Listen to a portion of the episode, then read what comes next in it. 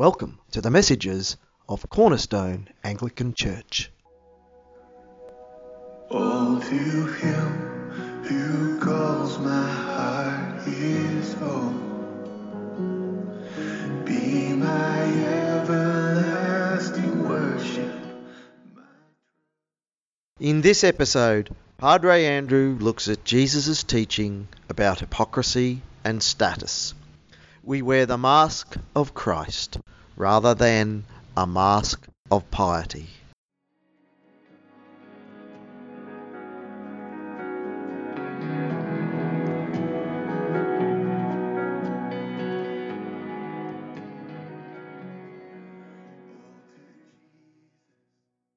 Jesus lived in a society where religious and social status were deeply intertwined. Church and state were one. He describes status conscious religion in a few graphic verses. Tassels were worn to remind Jews of God's Ten Commandments. Once you have tassels as a sign of religious devotion, you have an opportunity for status. So that would raise you up amongst other people who didn't have those things. Then you would sit in the synagogue in the best seats, the ones up the front. We don't have to look far today for some kind of religious pecking order, do we? Worship services in which the most prominent people are arranged in throne like chairs up the front. These are things that can be genuine rather than status conscious, but the danger is always there, isn't it? It's always there. Push ourselves up higher. A particular focus of Jesus' comments here is on the dangers of status concerning leadership.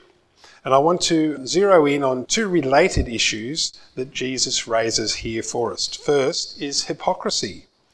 Jesus puts up one blunt phrase they do not practice what they preach. Now, I must admit that if someone asked me if I practiced everything that I preached, I'd be lying if I said yes. That's hard for any of us, I think.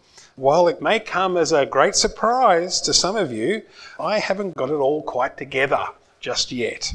Uh, yes, yes, thanks. Thanks out there. Yeah, well done. So I struggle every day to conform my life to the standards of God's will. There are some moments, and lots of them, where I fail, of course. So, should I quit the business? Should I get out of public ministry until I can get my act together? I don't know. Should we disqualify any elders or leaders whose lives show some disconnect? The Bible certainly sets clear and high standards for church leaderships, but there aren't any perfect leaders. So, what is Jesus talking about? I think the clue here is the rest of the chapter. In verse 13, he begins a scathing rebuke of religious leaders of the time with repeated refrain Woe to you, scribes, Pharisees, and hypocrites! The issue is hypocrisy. So, something that outsiders say to the church. They're just a bunch of hypocrites. It usually means that people outside the church see that we often fail to practice what we preach, and that the church is full of sinners. Well, duh. Perhaps we should put a sign out the front that says, Community of Sinners Saved by Grace. But what is hypocrisy? Hypocrisy is more than a well known fact that none of us are morally perfect. Hypocrisy is wearing the mask of piety while one's heart is bent on self promotion self importance, and self ambition. We cannot live in the light of Christ and try to keep others in the dark about our true selves all of the time. It's a spiritual masquerade in which Christ is the mask that we wear, but not the controlling centre of our lives.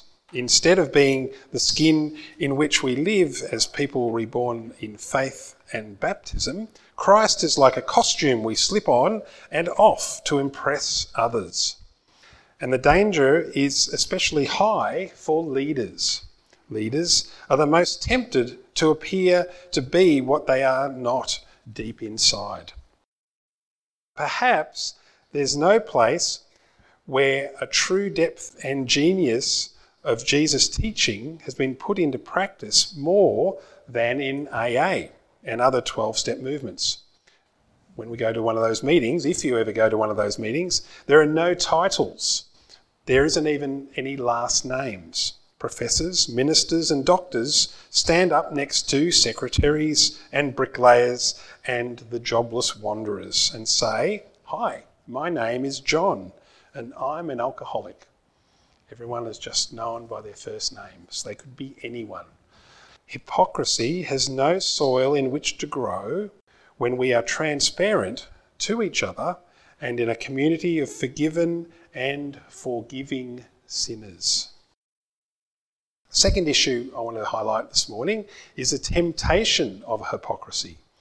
Jesus warned his disciples and all church leaders against using honorific titles.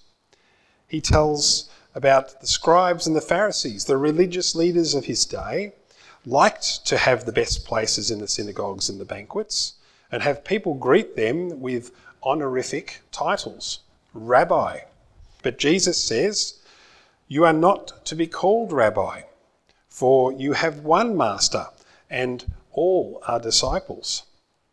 Call no one on earth your father, because you have one Father, the one in heaven.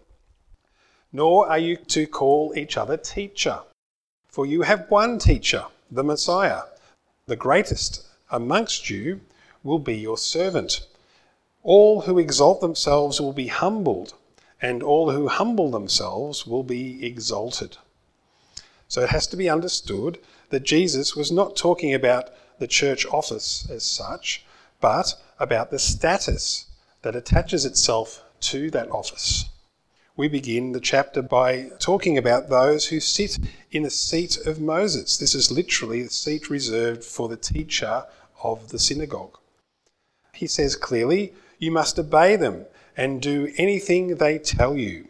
In other words, it is not the office of teacher that Jesus is against, but it is the way the office becomes a pedestal for status. I don't think Jesus is advocating that all offices should be scrapped. There's always an important functions to fulfill in the Christian community, but Jesus is saying that function must be completely divorced from status. One may even honour those who devote themselves in the community in various ways, such as Paul says, for their work's sake, not for their position. Leaders should have no more status in the community than a council worker in a park, the guy who drives a bus, or the girl who runs the Coke machine at Macca's.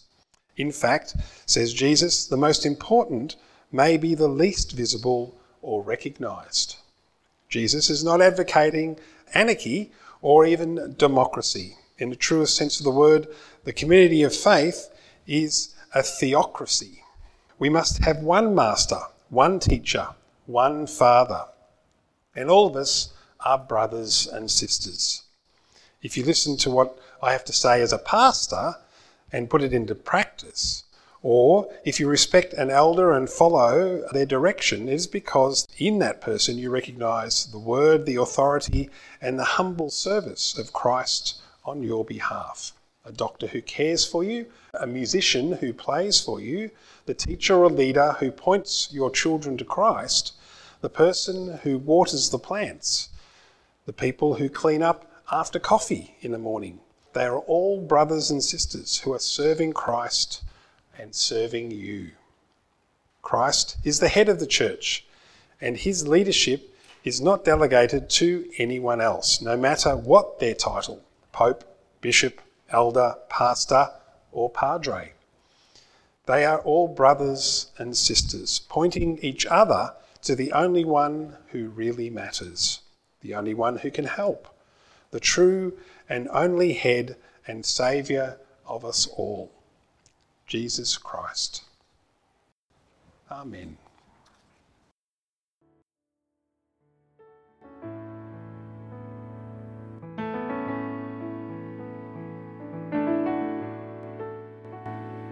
If you'd like to hear more great messages, check out our Facebook page or look us up on the net at cornerstone-church.com.au.